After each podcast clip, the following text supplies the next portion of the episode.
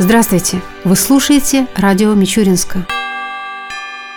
На прошлой неделе в городской налоговой инспекции прошла пресс-конференция, главной темой которой стали имущественные налоги. Заместитель начальника инспекции Антон Тюрин рассказал представителям средств массовой информации о том, когда истекает срок уплаты имущественных налогов, о порядке предоставления льгот и о том, какие изменения произошли в налоговом законодательстве, касающиеся физических лиц. Приближается срок уплаты имущественных налогов, это 1 декабря 2017 года. Начисления произведены за 2016 год. Инспекция рекомендует всем налогоплательщикам заблаговременно платить, не дожидаясь последнего дня уплаты. Из 100 13 тысяч налогов уведомлений, все они поступили в отделение почтовой связи. Но определенный процент жителей не пришел за получением заказного письма в отделение почты. Поэтому мы рекомендуем жителям обратиться в свое отделение почты. Срок хранения в отделении почты по почтовым правилам месяц. В случае отсутствия там они могут обратиться к нам. Всем мы распечатаем уведомления и квитанции на оплату. Существуют также объективные причины ненаправления налоговых уведомлений. Это в основном происходит в трех случаях. Если сумма к уплате равна нулю по налоговому уведомлению, если у вас была переплата, либо вам предоставлена льгота, либо отсутствует налоговая база по инвестиционной стоимости. То есть, когда объект имущества возник после даты прекращения представления сведений органами БТИ. И третья ситуация – это когда общая сумма налоговых обязательств, отраженных в налоговом уведомлении, составляет менее 100 рублей. То есть, уведомления, в которых сумма налогов к расчету менее 100 рублей, направляться не будет до того периода, когда не пройдет 3 года, так как налоговый орган может начислять налоги за три предыдущих периода. В 2018 году исчисление налога на имущество будет производиться от кадастровой стоимости. То есть в настоящий момент налог исчислен на традиционной стоимость с учетным коэффициентом дефлятор, который составил 1,329 тысячных. При расчете от кадастровой стоимости будет плавный период перехода на данное исчисление. В первый год налогоплательщики заплатят 20% от суммы, последующие 40%, затем 60, 80 и на пятый год сумма к уплате будет составлять 100%. Недавно был принят закон 286. Данный закон внес существенные изменения в часть 2 налогового кодекса, касающихся налогообложения имущества. Данное изменение вступит в силу с 1 января 2018 года и для налогоплательщиков он носит смягчающий характер. В чем это заключается? Порядок заявления льгот он остается заявительным, но обязанность по представлению под подтверждающих документов у налогоплательщика отсутствует. То есть в случае, если налогоплательщик является пенсионером, он обращается к нам с заявлением о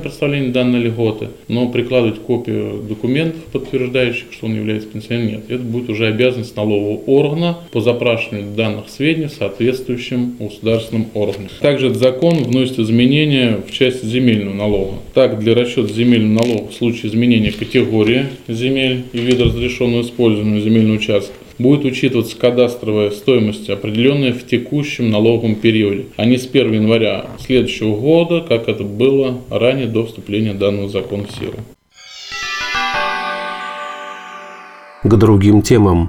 Мы продолжаем нашу постоянную рубрику, в рамках которой адресуем вопросы жителей Мичуринска главе города Александру Кузнецову. И первая тема сегодня – это итоги программы формирования комфортной городской среды. В этом году, как и по всей стране, в городе Мичуринске был реализован довольно-таки масштабный проект программы формирования комфортной городской среды. У нас была заявлена 41 дворовая территория, на которой было выделено 28 миллионов рублей. Кроме этого, в рамках дополнительных средств, которые предусматривает программа по организации мест общественного отдыха горожан, было выбрано две территории. Это территория, прилегающая к нашему бассейну на волне, и, соответственно, территория на привокзальной площади, которая также была благоустроена. Что касается качества выполнения выполненных работ. Хочу сказать, что все проекты были согласованы прежде всего с жителями, с депутатами, и в конечном итоге они утверждались на общественном совете, где присутствовали все заинтересованные лица. Конечно, как любая стройка, проведение работ предполагает ну, какие-то скрытые до момента формирования проектов, недочетов, недостатков. Где было можно, подрядчики это все устраняли. В каких-то отдельных случаях здесь нужно было работы проводить параллельно с точки зрения проведения работ по текущему ремонту, по тем же отмосткам, которые иногда оказывались ниже территории, которые асфальтировали новые, процентов, наверное, там на 98 все это было решено. На сегодняшний день проблемным является у нас один двор, это по улице Автозаводской, дома 8, 9, 9 А, 9 Б, потому что подрядчик, который должен был приступить к работам по укладке асфальта и самое главное по проектированию проекта отвода дождевых вод, так как двор затапливался, он, к сожалению, отказался от проведения своих работ. Сейчас мы пытаемся найти собственников, пытаемся найти учредителей данной компании для того, чтобы ну, в рамках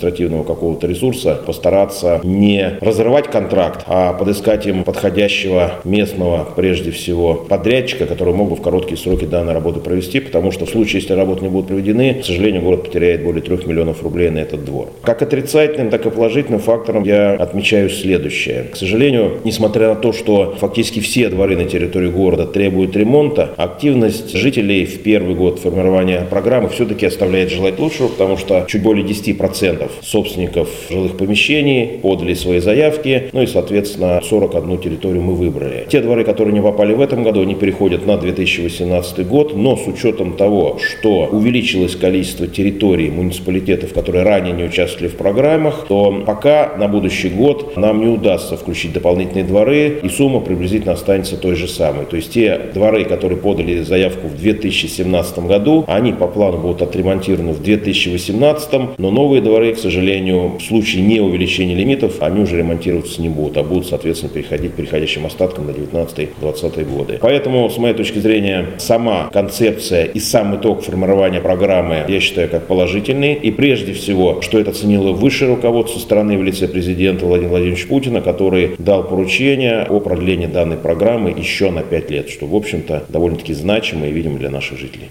Следующий вопрос. Как на сегодняшний день обстоят дела с капитальным ремонтом многоквартирных домов? Каков процент отремонтированных домов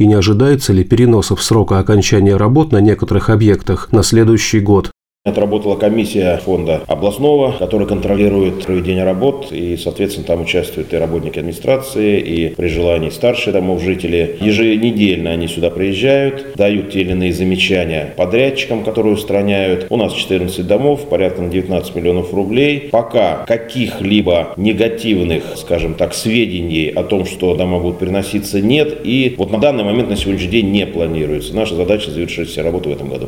И последний на сегодня вопрос. Звучит он так. Почему так плохо была проведена замена остановочных павильонов? Сначала по всему городу убрали старые остановки, а потом более двух месяцев жители города были вынуждены стоять под дождями и палящим солнцем. Укрыться было негде, так как новые остановки еще не установили. И по самим новым остановкам много вопросов. От дождя даже при небольшом ветре они не спасают. Зимой после прохода грейдера они будут полностью завалены снегом. Почему при выборе макета руководствовались только красивым красивым внешним видом, а не удобством и комфортом для людей, ожидающих транспорт.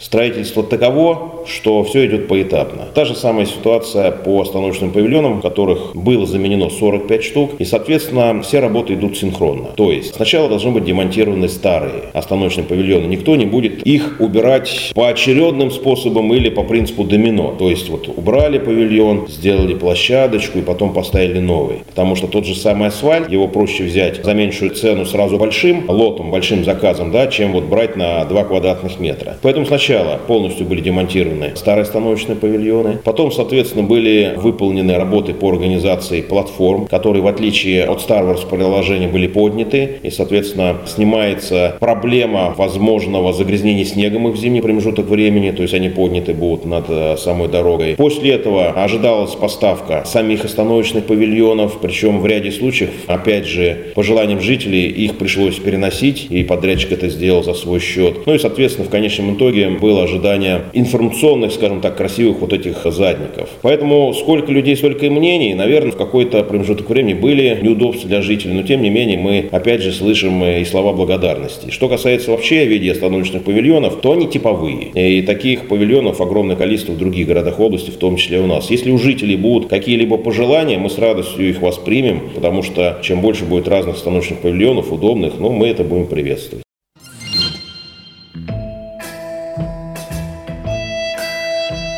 В завершении передачи о погоде в ближайшие дни. По данным Гидромедцентра России, в среду и четверг в Мичуринске днем будет 7-9 градусов выше 0, ночью до плюс 4 градусов. Согласно прогнозу, в эти дни возможны осадки. Ветер ожидается южный умеренный до 5 метров в секунду.